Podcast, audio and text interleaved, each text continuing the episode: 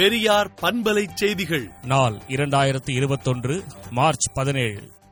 அதிமுகவின் வீழ்ச்சிக்கு காரணமாக இருக்கப் போவது பாஜகவே என்று கும்பகோணத்தில் நடைபெற்ற திராவிடர் கழக பொதுக்குழுவில் திராவிடர் கழக தலைவர் ஆசிரியர் கி. வீரமணி உரையாற்றினார்.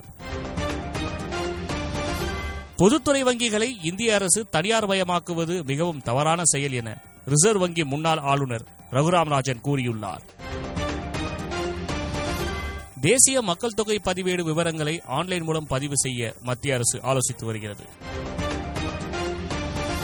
இரண்டாயிரத்து பதினெட்டாம் ஆண்டு முதல் ரூபாய் இரண்டாயிரம் நோட்டுகள் அச்சடிக்கப்படவில்லை என மத்திய அரசு தகவல் தெரிவித்துள்ளது.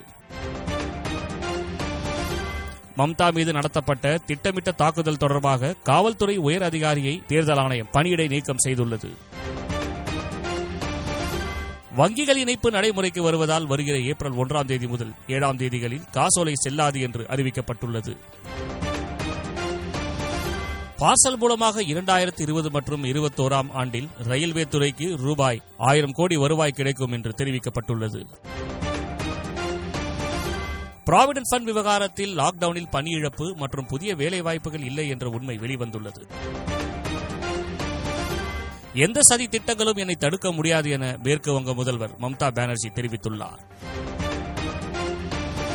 சீன தலைநகர் பெய்ஜிங்கில் திடீரென்று கடந்த சில நாட்களுக்கு முன் புழுதி புயல் வீசியது.